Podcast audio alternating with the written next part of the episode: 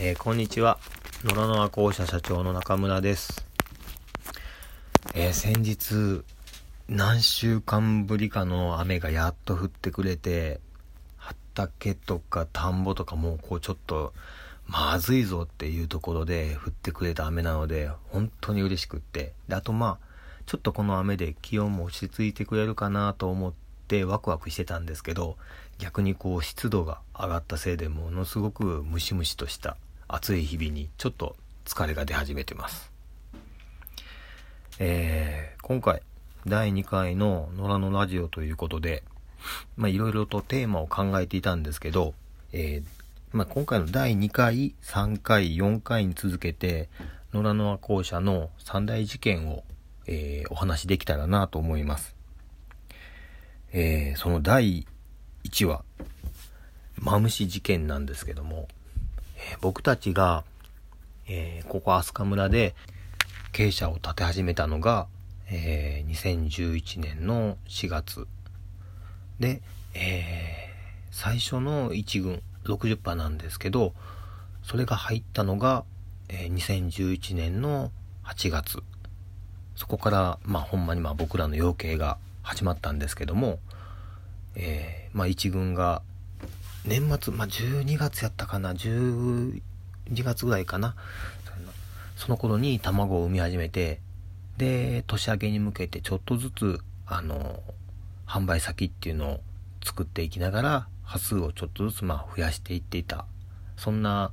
まだ、まあまあ僕ら、新米養鶏家としてはピヨピヨの状態やったんですけど、春4月か5月かに、あの、朝、鶏舎に行って、で、まあ、一番最初に入った、その、えー、60羽の部屋に入ったら、トサカがもうパンパンに腫れ上がった鶏が1羽おって、なんじゃこりゃってなってしまって、で、その1羽を取り出して、とりあえず通路に置いて様子を見てたんですけど、大丈夫かなと思って見てたら急にこう吐血してしまって、ベーって口から血吐いてそのままうずくまってしまってうわこれはちょっとまずいぞって。これな何が起こったんや思ってもう一回経営者の部屋の中見たらこうズタズタになったマムシが転がってたんですよ。こいつかと思ってでもまあその時点でもうマムシは死んでしまっててとりあえずマムシ出してそんで、まあ、噛まれた鶏よくよく見たらこう顎の辺りにほんまに噛まれた跡があってあ、これ間違いなくマムシに噛まれてしまったんやなと思って、これどうしたらええんやろうかなと思って。で、あの、近くの動物病院の方に連絡して、あの、今朝ちょっとマムシに鶏が噛まれてしまったんですけど、これどうしたらいいですかねって電話したら、まあ、びっくりするぐらい簡単に、あ、心配ないですよって。あの、鶏ってマムシにあの、抗体ちゃんと持ってるから、ほっといたら勝手に治りますって言われて、えー、そんな簡単に治ってまうっていうか、そんなんでいいんかよって思ったんですけど、まあまあ、水与えたら普通に飲みますし、だんだんこうパンパンに腫れとった顔が、シュワシュワってこう、しぼんでいって、で、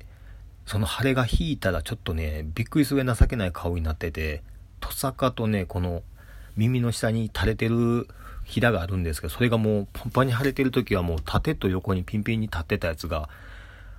腫れ上がった反動でかもうシワシワになって、くたってこう顔にかぶさってる姿がね、ちょっとかわいそうなんですけど、笑える状況で、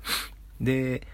まあまあそのまんましばらく様子見てたら、もう普通にご飯も食べるし、全然元気に走り回るし、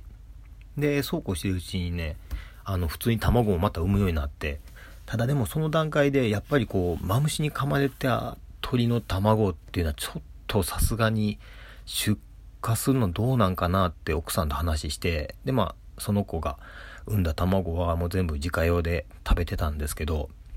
まあそんな感じで噛まれたっていうこともあってその1羽をマムシって名前つけてまああの通路で別に飼ってたんですけど、えー、いつまでもあの、鶏っていうのは、飼ってられるものではなくって、だいたいうちで卵を産み始めてから、1年から1年半ぐらい飼って、で、まあ、卵の産みが悪くなったとか、まあ、いろんな理由であの鳥を、まあ、潰すっていうんですけど解体してもらうっていうことになります。でそのマムシがいた部屋も、まあ、当然卵の産みが悪くなったりそういった理由で潰すために大阪にあるあの鶏肉解体の専門の会社に持っていく日が決まってでその当日、まあ、マムシもひっくるめて鳥の解体屋さんにあの鳥かごを持って持って行ったんですね。なんですけどそのまあ預けて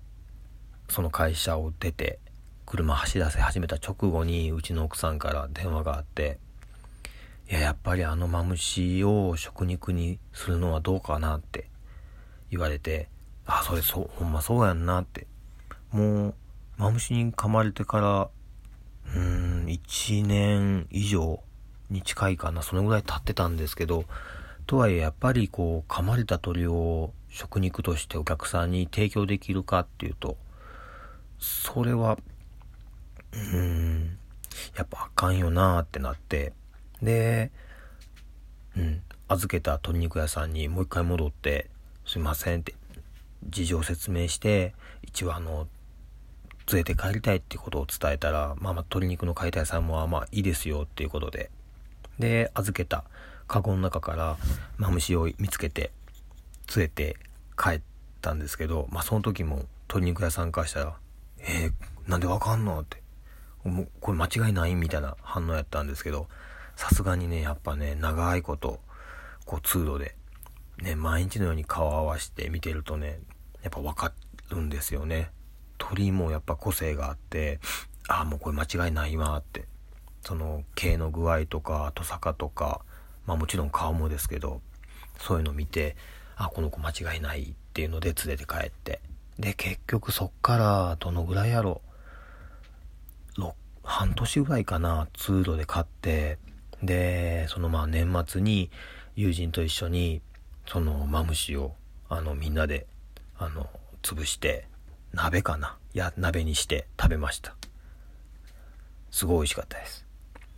で、まあそれ聞いて今皆さん、えー、結局食べたんかよって思われるかもしれないんですけど、でもそれはね、やっぱね、すごくね、えー、いい機会になりました。うん、仕事として養鶏をやってると、仕事のための鶏っていうような認識がね、どうしても強くなっちゃうんですけど、うん、マムシをね、うん、子供たちとみんなでまあ一緒に潰して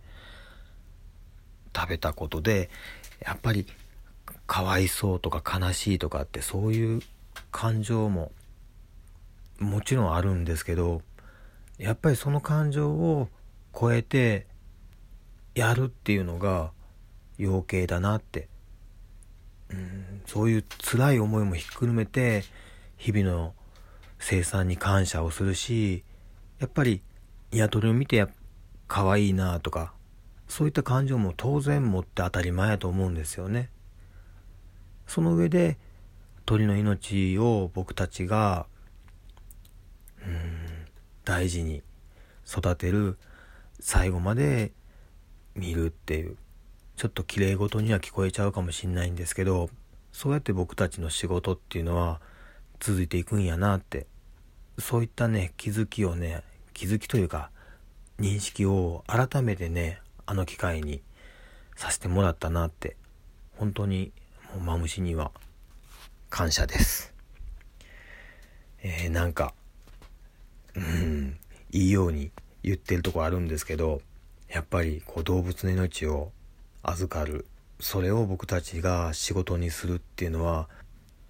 大きなね葛藤の中で仕事を続けていくっていうようなものでだからこそ僕たちは悩み続けながらも生産をしていくんだと思うんですね。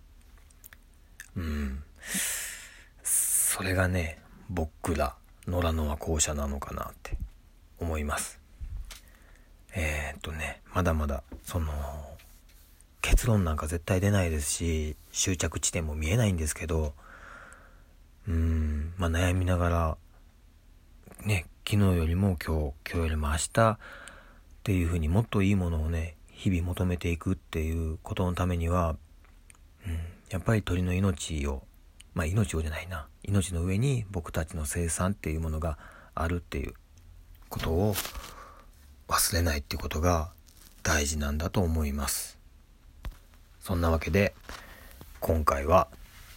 マムシに噛まれた鶏から気づかせてもらったことでした。ではまた。